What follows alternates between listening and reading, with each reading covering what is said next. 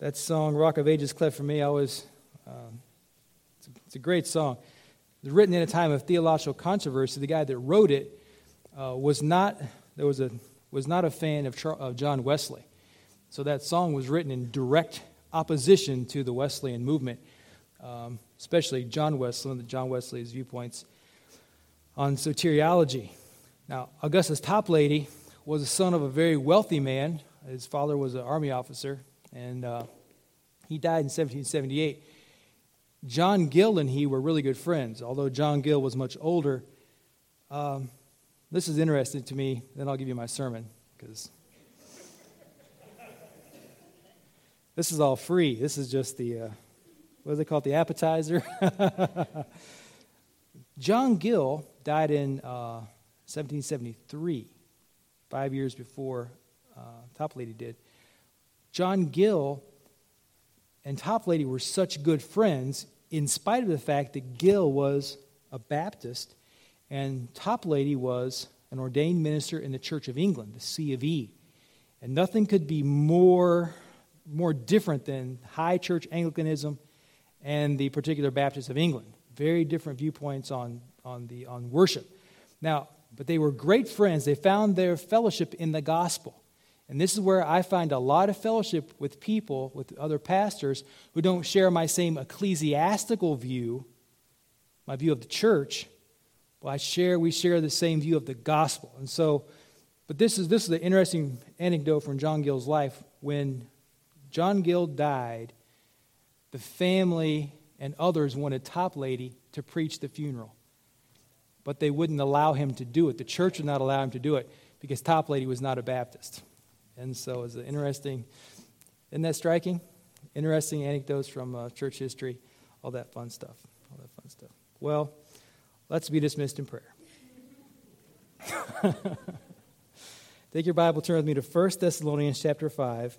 And, uh, you know, I've noticed in the last weeks and months, I've been preaching quite long. Have you guys noticed that? and when I came here to uh, Michigan, my average sermon length was 35 minutes. But I did the averages recently, and I'm way up to like 48 minutes is my average length. And so I thought, why, why am I doing that? And one time, one, one reason I thought maybe is I'm only preaching once a week, and I'm used to preaching four times a week back in Oklahoma, preaching once a week here. I thought maybe that's the difference. And then I thought, well, is that really the difference? And then I realized what it was, is I'm preaching too long of a passage at one time trying to tackle eight or ten verses, a whole paragraph instead of just a verse or two, which makes the sermon go pretty long. Now, nobody's complained to me about how long the sermons go, except I just feel like I'm preaching too long. And uh, you guys kind of affirmed that just a second ago when I asked you if you had noticed, and you all said, Yeah, we noticed. But you've been so gracious about it, and I don't want to you know, presume on your, on your patience uh, forever, you know. So, I'm just going to preach from one and a half verses today. So look at 1 Thessalonians chapter 5, verses 12 to 13. Now, before I read this, this is a sermon. It's basically, it's, it's basically going to be a sermon to Christians about Christian stuff. But I assume that anytime we get together, there are always persons here who are not Christians at all. And you may say, well, I, came, I came here looking for something different than, than what you're going to talk about. But before I talk about the Christian stuff, I want to tell you what everybody needs to hear. I want to tell you the gospel. I want to walk you down a path. Now, here in Michigan, there's only basically one way to get to the UP. All roads lead through where? Mackinaw City. You got to get on the big bridge and you got to go up there. I heard a Yooper say that God made the Mackinac Bridge so that trolls could go to heaven.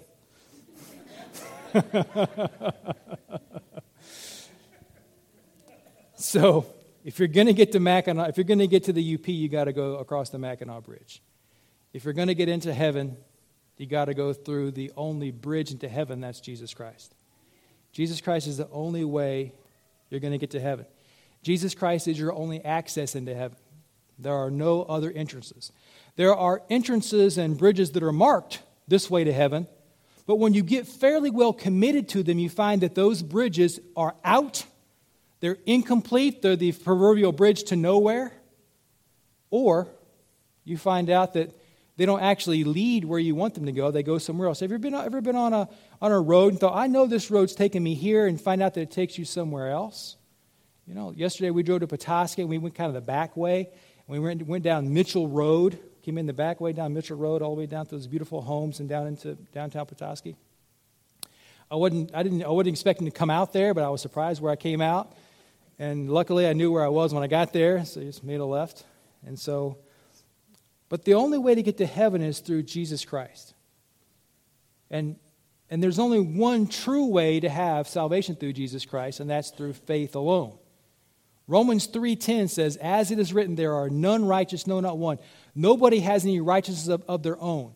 If you could look in the heavenly mirror of God's word and see your true self, you will find not a beautiful, lovely person, but you'll find a person who is insidiously ugly, who is defiled with all the marks of sin. I don't know if any of you guys ever seen that old movie about Dorian Gray, has Montgomery Clift in it, you know. And he lives this life, and the photograph that he, the photograph, the picture of him bears all the marks of his sinful choices. And it's just a, it's just a monstrosity of his true self. He looks wonderful on the outside, but on the inside, he's rotten to the core. And my friends, you on your own, you have no righteousness. I don't mean that you don't do good things or have good thoughts or have, good, have, have other, pers- other people's goodwill in your heart. I don't mean that.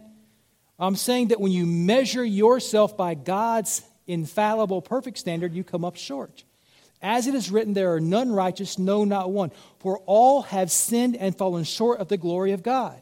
Now, you can be a wonderful person, you can be really good but you fall short because you are not able to keep that performance up. Now, I played basketball on Thursday because that's what all good Christian men do on Thursdays at 11 o'clock. If they're able, they play basketball, right? Now, Thursday, I played basketball particularly well. And Scott Hancock, who was there playing, he, whenever I play really well, Scott always says, Well, Terry, we know how you're going to be next Tuesday. next Tuesday you're going to stink. because that's the way it goes. I get about one good day a week of basketball. But then I, then I can't keep it up. I can't be consistent. You guys ever had that problem being consistent? You can't do it. You can have a really good week. You can have a really good day. You can have a really good month. You can have a really good year where you keep it between the lines and you really live good and clean and do right and control your thoughts. And really, the number of sins you commit are less than normal. But you can't keep that up forever. Nobody can. You fall short of the glory of God. In order to get into God's glorious presence, you have to be you have to be completely and totally perfect and you cannot keep it up. This is why Jesus Christ came into the world. Jesus Christ came into the world to be the savior of sinners. 1 Timothy 4:10 says that Jesus is the savior of the world, particularly or especially to those who believe. So he's the Savior of the world, but not all the world is saved because not all the world believes in Jesus as their Savior. Jesus Christ came into the world to die for, Romans 5 6, in due time, Christ died for the ungodly. If you are going to have the benefit of Christ's death, you have to come to grips with the fact that before God, you are ungodly, you are unrighteous, that you deserve to be punished for your sins. Jesus Christ came into the world to die for sinful people. He laid down his life on the cross. And on the cross, God made him to be sin for us who knew no sin, that we might become the righteousness of God through him. Jesus died on the cross. Upon him was laid the collective guilt of every person who would ever believe the gospel. And he died there. And then he took that sin load, you might say, and he bore it into the heart of the earth. Now, I don't know if Jesus went into hell and burned. Some people say he did. I don't know if he did or not. I used to say absolutely not. Jesus did not suffer that way, but now I'm not quite I'm not so sure what to think about that anymore. But I, am going to say this to you is that whatever was whatever price was required to pay for your sins, Jesus paid the complete full price so that, in the words of Augustus Toplady, nothing in my hand I bring, simply to thy cross I cling. We bring nothing to him to exchange for our salvation other than our own sins. Whatever price was paid, Jesus paid the full price for sin. I know Jesus paid the full price for sin, and you don't have to do anything to pay for your sins because Jesus rose from the dead. Raised again because of our justification, 1 Corinthians says. And Romans 4:25 says. Raised from the dead. And every person who puts their faith in Christ, believing that he was the Son of God and that he rose from the dead, if you believe that he died for you, all your sins are forgiven. And you can go to heaven when you die. And it seems ridiculously simple, but people don't want to do it. Our church's confession of faith says it like this that the only thing that stands between you and faith in Christ as your Savior is your own love of sin. people love their sins, they love them and they'll love them right off into eternal torment and punishment. But Jesus Christ came to save sinners. If you're here today and you've come to know you have no righteousness of your own, and if you will call upon Christ to save you and forgive you, he will save you. Romans 10 13 says it. Call upon him. Call upon him and he will save you. Now, let's talk about the word believe for about 30 minutes, okay? I'm trying to preach short. the word believe means to entrust oneself to. Entrusting oneself to. So when I got married, Valerie's dad walked her down the aisle and he transferred her hand to mine. And he, they said, Who giveth this woman? And he said, Her mother and I. And I received her as my wife. And, and really, I think that's when we really got married. We didn't have to make any promises to each other. I mean, the transfer was done you know, we're married. She's been given to me. He entrusted her to me. And really, her mom and dad, they never interfered in our married life, period. Never, never did. You know, they're great people. In laws who mind their own business is a blessing, isn't it? isn't that right? Sure, it is. Sure, it is. So, He entrusted her to me. That's one example.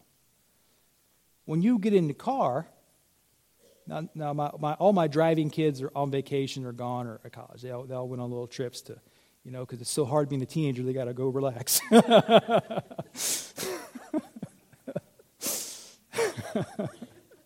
they all went on these little, these little, you know, vacations. So all these driving children, though, at some point I have to, I had to entrust myself to them to drive the car. Because my car is not like the driver's ed car, I don't have a brake. I wished I had a brake. I've prayed that I had a break, and I've pressed the imaginary brake lots of times. But you have to entrust yourself to, their, to them to drive you. When you put your faith in Jesus, you are entrusting yourself to Him. You're entrusting Him to have actually paid for all your sins. You're entrusting Him to vouchsafe you into eternity, into God's presence. You're trusting in Him. You're entrusting yourself to Him. If you don't entrust yourself to Jesus, you are not going to have the forgiveness of your sins. You have to do it, and you have to do it on purpose. It has to be something intentional, something that you do with purpose. I'm going to do this. I'm going to put my faith in Jesus. Now, if you've never done that, I, I implore you, in the words of the Apostle Paul, I pray you, I supplicate you, I ask you in Christ's stead, be reconciled to God. Put your faith and trust in Jesus Christ. Lean on Him and He will save you. Lean anywhere else and you won't be saved. Lean on Christ. Now let me talk to you Christians. Look at 1 Thessalonians chapter 5, verses 12 and 13. This is what the Bible says. Paul is giving his final instructions to the church at Thessalonica. we ask you, brothers, to respect those who labor among you and are over you in the Lord and admonish you, and to esteem them very highly in love because of their work. May the Lord add his blessing to the reading of his word. In the apostles' final exhortations, he tells this young church something about their attitude toward their ministers, toward their pastors, towards the leaders of their congregation. He says, This is the way you should be treating them. Now, I haven't always been a pastor. I've been a member of several churches before I was ever a pastor of a church. And so I know that we don't all, we're not always happy with our pastors, right? Right? You can't always be happy with your pastor. It's impossible. If your pastor is a human being, you can't always be happy. You know, because sometimes they preach too long, right? And sometimes they preach too short. Sometimes, sometimes they preach too loud. Sometimes they tell bad jokes. Sometimes they just run their mouth recklessly and have to pay for it at home. it's impossible to be happy with your pastor all the time. And the Apostle Paul here, he says to the Thessalonians, I want you guys to respect those who are over you in the Lord and who admonish you or are teaching you. I want you to respect them. The reason why he says this is because they're not respecting him. Now, the Apostle Paul, he doesn't address any reasons why they might be upset with their pastor. He doesn't say, well, you know, your pa- I understand your pastor is this or that. He just tells them to respect the pastor because Paul knows how people are. He knows how pastors are. He knows how people are. People get their noses out of joint. Pastors do it. Church members do it. It happens. It happens. I mean, I, I was a, when I, you know, I'm not going to tell that story. So, in general, I want you to remember this kind of maxim about pastors. In general, pastors are good people and they seek the best for their people.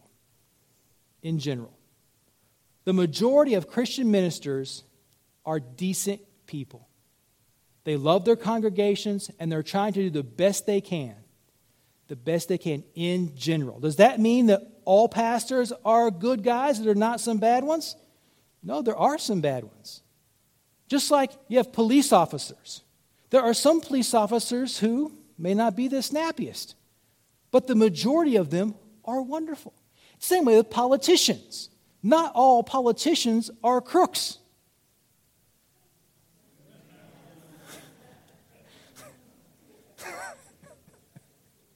there are some wonderful people involved in politics. Not all referees are blind in one eye and can't see out of the other. Some of them are, are good, some of them are, are bad. If you want to have some fun, go on YouTube and type in the name Angel Hernandez. And you can read about him and his, his, his history of officiating Major League Baseball games. They're not all like that, right? So, in general, pastors are trustworthy. You have to remember this. And sometimes pastors are misunderstood by congregations, right? So let's look what the Apostle Paul says here. The first thing he says to them, he says, I urge you, we ask you, brothers, to respect them. Now, he uses the word ask here. The NIV, I think, has the word urge. He is asking them, not commanding them. And I think this is a, this is ta- a, tactful, a tactful way of doing this is if I tell you to do something, your response to if I command you in the imperative, it's not usually the best way to lead stuff. So a lot of times we ask questions. You know, hey, would you do this? Would you take care of this? Uh, a request gets more mileage than a command, doesn't it? Sure, it does. Sometimes you do have to command, but a lot of times you say, even though you have the authority, you have the position, you ask, you know, would you do this for me? And people respond better to a request. And the apostle requests, I'm asking you, brothers, to do this. He's asking them to respect those who labor among them. Now, if you're looking for an outline, here's point number one the pastor's work. The work of a pastor is something that should be respected. The work of a pastor is to pray, study, preach, and teach, to mediate and give advice to the churches and people that they serve. That is the work of a pastor. A lot of this is preparatory stuff where a pastor behind the scenes is studying and praying and learning about God's Word, learning about the proper application of God's Word, thinking about how you apply God's Word in different times in history, different uh, contexts and localities. A pastor's work is partly private, but then there's this other part of his work that is public, which is what you are a part of right now. It's through preaching and teaching. And I hope, you know, I, my ambition is that as a pastor, I am able to not only preach to you, but to teach you so that you'll know God's word and therefore know God more perfectly. That's, that's the ambition. And I think that's the ambition of every actual God called and heaven sent pastor, is to have this attitude. The pastor's work. Now, this work of the pastor is for your benefit. Now, in the NIV, it says here that their pastors are, that, they're, that they care for you in the Lord. The English Standard Version, Authorized Version, uh, NAS, CSB probably. I, have never, never, I don't own one of those, so I don't ever check it. It says that they say over you instead of care for you. When you read the NIV, you may read care for them. That's a different tone than over you. But the Greek word translated either way is the same. It's the same Greek word. And it means to exercise leadership, to show concern for, or to rule over. This idea of a pastor being over his congregation says that he has a certain measure of authority over the congregation. Now, some, there's a big argument about how far that authority extends. Well, I'll say this to you depending on the pastor, that's going to depend on how much you want him involved in your life. I've had some pastors who I don't want them to know anything more about me than they have to know. You know? And the kind of the basic rule of thumb is, you know, the pastor's authority, I'm not going to say that either. There are pastors who take who try to who try to dominate people too much, right? And that's true in every in every kind of authoritative context. There's always somebody who goes too far. And then there are those who don't go far enough. If anything, I think I fall into that latter category is that I just tend to let people do as they want to do instead of speaking up. Because sometimes I'm not sure if I should speak up, but there but just I'm just trying to tell you that there is an authority, an oversight that the pastor has in his church. Now, let's kind of narrow this down a bit. Is that um, in a church like ours, the membership, the actual members of the church, the congregation, is a known group of people. We have a list of members. It's about 70 people who are the actual members of the church, so that when we have a vote, those people get to vote. And then we have a fair number of people who come here who are not members. So when we have church meetings, they don't vote. And to be honest with you, so far we've had all kinds of meetings and voted on all kinds of things. We don't tell people who are not members they can't come to the meetings. We allow them to be in the meetings. And if they, if they vote by voice, that kind of thing, we don't really get too worked up about it because the consensus of the people is usually pretty clear. So there, there is a, an authority the pastor has over people who are members of the church in particular. And that's kind of how I work it through in my mind.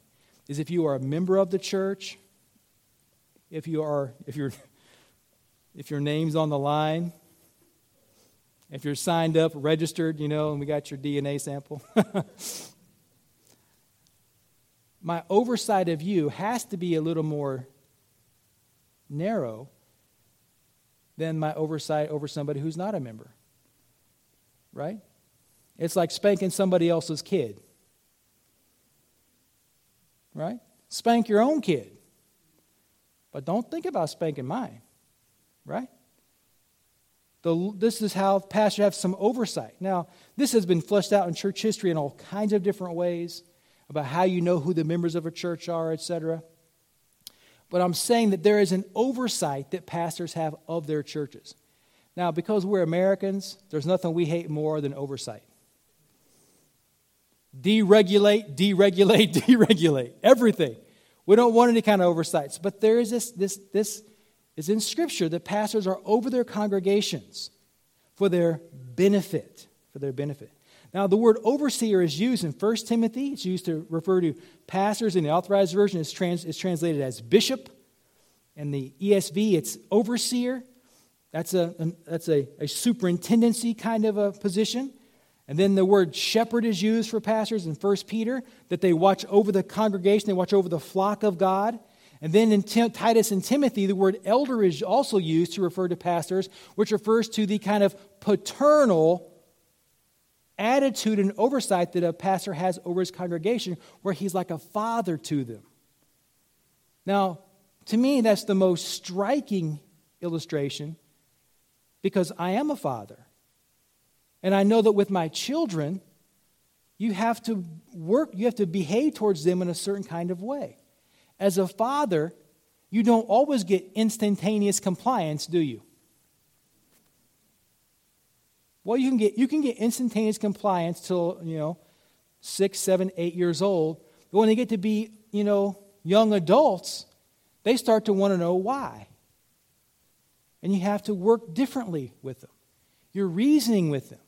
You may put up with them making bad decisions so they can make mistakes, so they can hit the wall and learn from their, the consequences of their actions. The pastor, Paul says, he has this oversight. He says, respect those who labor among you and are over you in the Lord. So the labor is private and there's this public aspect to it. Now, the second point is the pastor's worth. The pastor's worth. A pastor of a church is a gift from the Holy Spirit to the church. Now, you may not be aware of your own personal spirit, spiritual gift. You may not know it's your own personal spiritual gift, but if you have a pastor, you can be assured that that is a spiritual gift to you from the Holy Spirit. A pastor is a gift. Now, I've only been the member of one church where our pastor resigned and we had to get a new one. I was the assistant pastor and the pastor resigned. And when, the pa- when you don't have a pastor, sometimes weird stuff happens. Now, so, the first Sunday that we didn't have a pastor at Hot Springs Baptist Temple, he resigned. He moved to Florida. Arkansas to Florida, why bother? humidity, humidity. I mean, the first Sunday we had, and I was involved in it, we had a knuckle up situation in the church lobby. No, no punches were thrown, only because cooler heads prevailed. It just, that Sunday, everything just went to hell in a handbasket. The Sunday before, everything was great. Pastor's there, kind of a sense of calm over the congregation. The next Sunday, no pastor there. It was like the book of Judges. it was it was wow. And then I was going to stay there with the church through this through this through this interim process, you know, to get a new pastor. But that night we had a men's meeting and I resigned and we left the church because I said, if this is how it is without a pastor, I don't want to get killed, you know? When churches don't have pastors, it's a time of uncertainty. What's going to happen? Who's going to be there? Who's going to fill the role? Searching for a pastor is such a pain in the neck, isn't it? It's difficult. You got to winnow through resumes and applications and ask questions and pray together and argue about what we really need versus what we really need, you know, and just all these. It's, it's, a, it's a tumultuous time in a church when there is no pastor there. So if you have a pastor in your fellowship, you can say for sure that's a gift from the Holy Spirit because Acts chapter, not Acts chapter 4, Ephesians chapter 4 says so. That Jesus Christ, He gave to the church apostles, prophets, evangelists, and pastor teachers. He's given these to the church. Now, the work of the pastor is an essential kind of work. Some people think that it doesn't matter if you have a pastor or not at your church. They say, we don't really need, we don't need a pastor. We got ourselves. We don't really need anything else. But God's word actually says the opposite If you are going to become the Christian that you ought to be, you need two things you need a church and you need a pastor.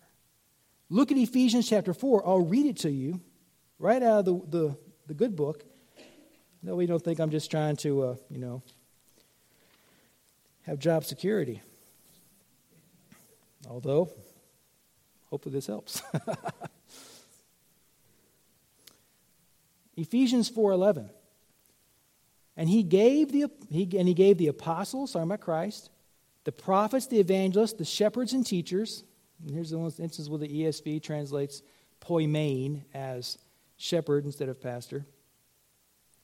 To equip, here's the purpose for these gifts to equip the saints for the work of the ministry, for the building up of the body of Christ, until we all attain to the unity of the faith and of the knowledge of the Son of God to mature manhood, to the measure of the stature of the fullness of Christ, so that we may no longer be children tossed to and fro by waves and carried about by every wind of doctrine, by human cunning, by craftiness, in deceitful schemes, rather speaking the truth in love, we are to grow up in every way into Him who is the head, in, who, who is the head. Oh, my eyes are messing with me. Who is the head into Christ, from whom the whole body, joined and held together by every joint with which it is equipped, when each part is working properly, makes the body grow so that it builds itself up in love. You need a pastor to help you reach spiritual maturity. And I'm going to prove that to you. There is, if you got a Bible, you know, say amen. If you're reading a phone, you also have a Bible or an iPad. But if you got God's Word, would you, would you hold it up if it's on a phone or iPad? If you're able to hold it up, just put it up. All right? You can put them down. The only reason you have that book in your hand is because of the work of Christian pastors down through the ages. It's been Christian ministers and pastors who have translated God's word from the original languages into languages that you can understand and read. It's been the burden of Christian ministers to get God's word into the vulgar tongues, they call them, the common languages of the people. Now, without a Bible, how much are you going to know about God and the way God works? Not too much. But Christian ministers and their work has brought God's word down to you so you could have it and understand it. So it's not just me saying that you need someone like me to help you, because even I here now, I can only do what I do because of the work of Christian ministers who've come before me to teach me and guide me. And I've had wonderful pastors, and I've had pastors who are a little bit not too great, but each one of them contributed to my growth as a Christian, either by showing me the right way to believe or the wrong way to believe. They've all contributed to my growth as a Christian. Pastors are important. Their worth is important. They are gifts from the Holy Spirit. So, churches need pastors, and the opposite is true as well, is that pastors need churches. And in this syncretism, not syncretism, wrong word, synergism, working together, we all benefit together. Churches need pastors, pastors need churches, and churches particularly need pastors who really actually believe God's word. A church does not need a pastor who is not committed to the authority of Scripture. You need a pastor who believes God's word is absolutely true, that it is the infallible, inspired word of the living God. You need somebody that believes that somebody who believes the gospel and preaches it faithfully and truthfully and clearly. You need a good pastor. The apostle says we should regard these persons in love, not because they are lovely or because they are charming or because they preach short, but esteem them very highly in love because of their work. Because their work is important. The pastor breaks off the bits. If this is a big loaf of bread or a big steak, the pastor cuts it down into bite sized bits, and sets it on your plate as you go by. For some people, the pastor cuts off the bits, you know, and gives it to them right in the mouth. Because some people are, are baby Christians. And that's not a knock against you who are a new Christian.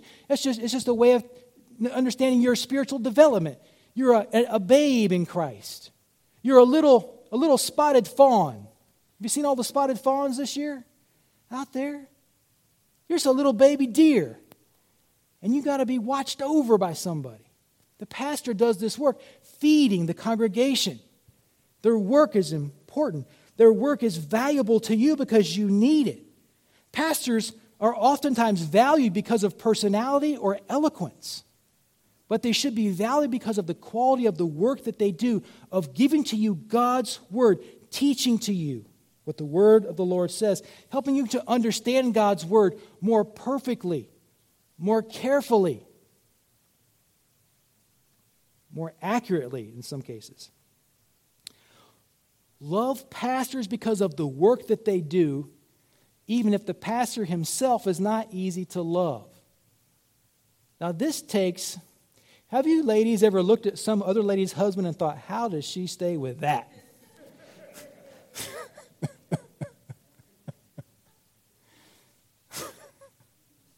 It's because while you cannot understand why she would put up with him, she is able to see, look past his gruffness Look past his itchy whiskers. Look past his inside out socks that are in the laundry. Does she have to turn right side out later?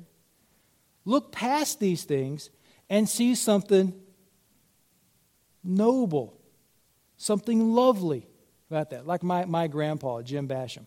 I mean, that guy, he was incorrigible.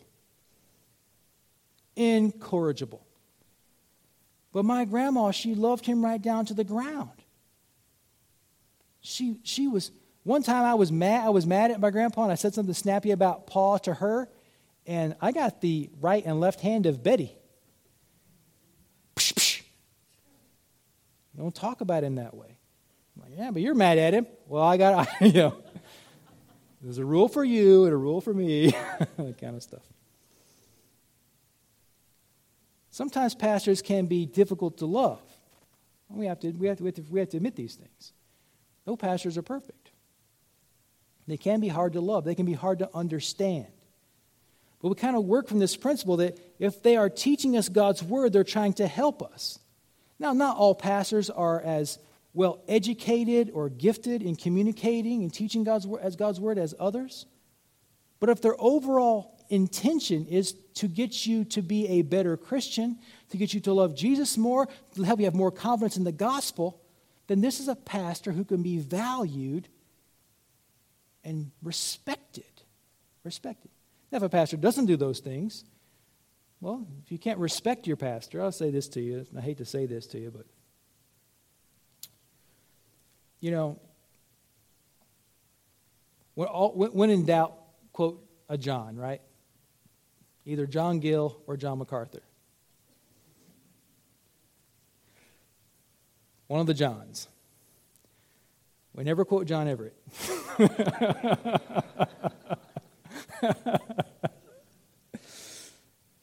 quote a John. MacArthur says that you should be incredibly patient and long suffering with your pastor because pastors are changing too. Pastors are maturing, learning, they're being sharpened, they are changing too. So, if I came here to be your pastor when I was 20, I'm sure that probably just the first two rows would be here. Because that Terry Basham was a, was a very different person. What's made the difference? the ongoing work of the Holy Spirit in me, the ongoing work of the Word of God in me, making me better than I was. I was talking to one of my older children one time, and they were they were kept bringing up something from the past, quite a quite a ways back, and I said, "Now look, you have to admit on some level that I'm not the same father now that I was then. You have to admit that I have made some improvement.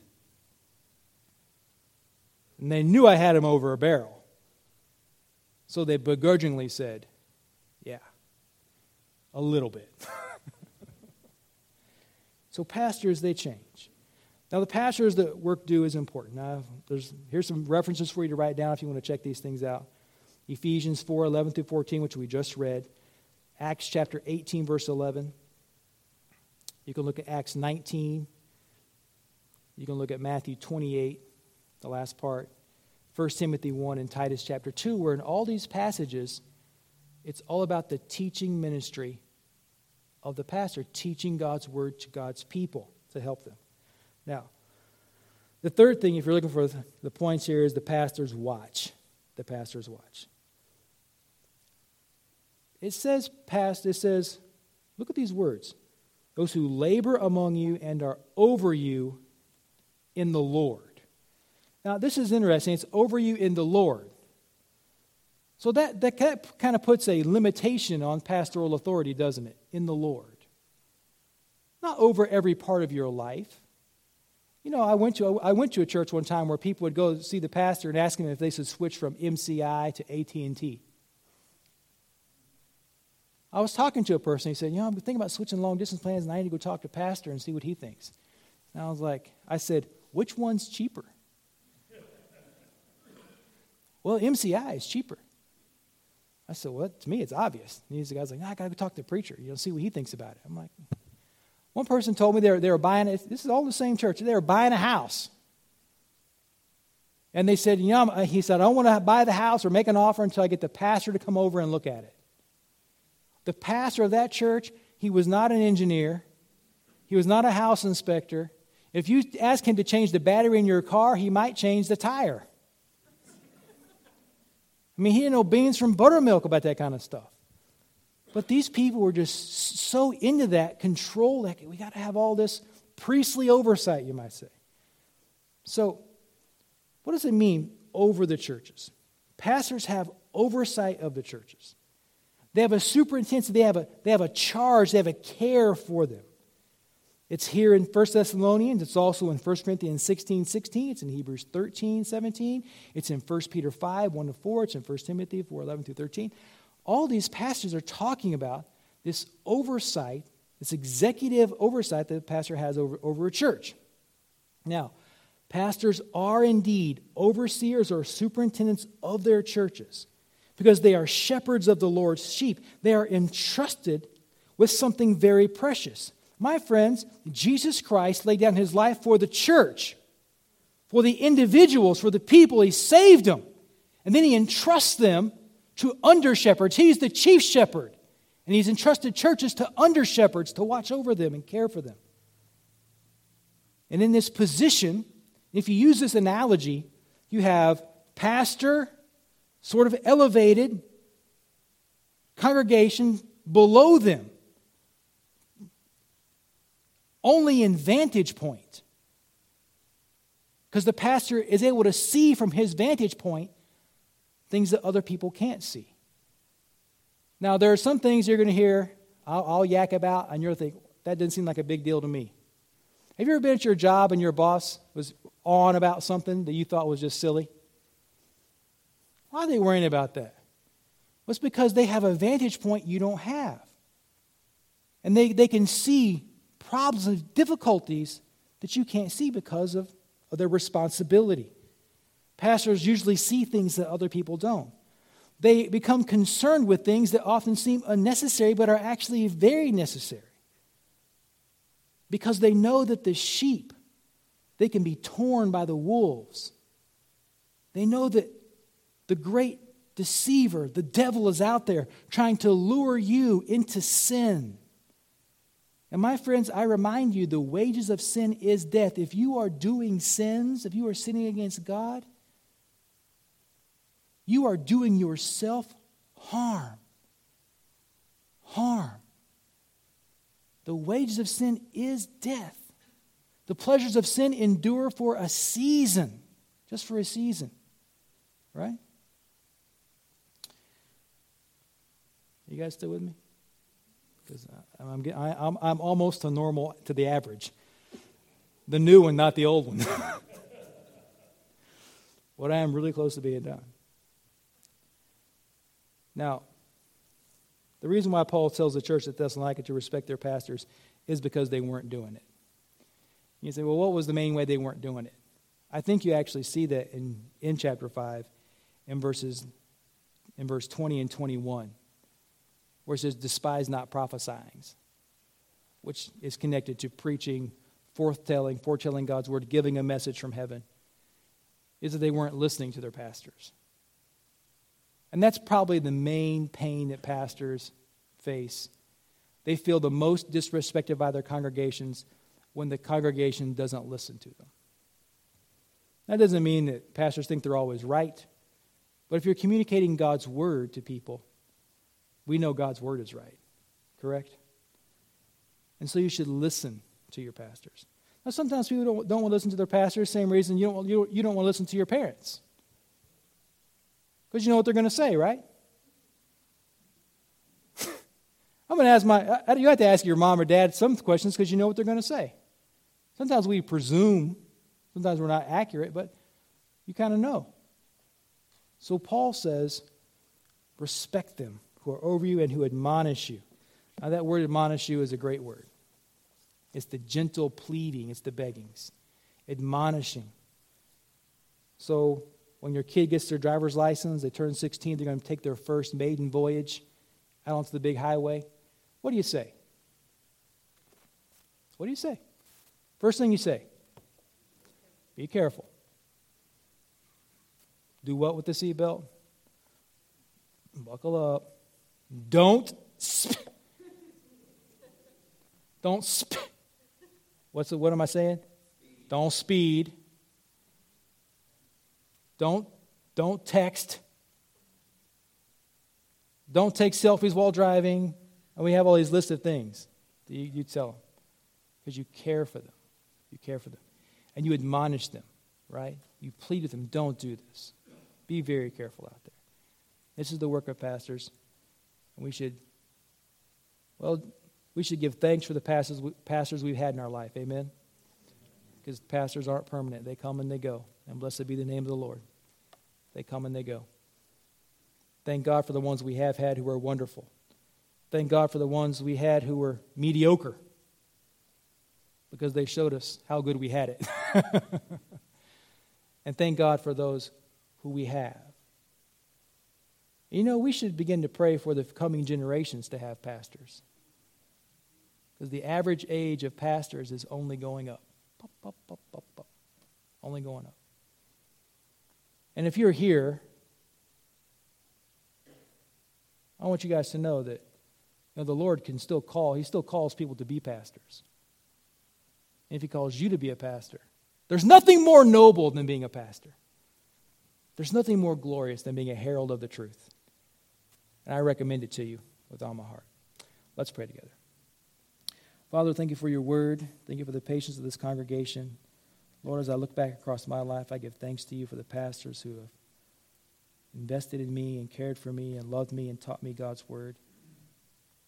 And Lord, I pray that you would raise up many pastors across the land who believe the word of God is true and hold it in the highest esteem.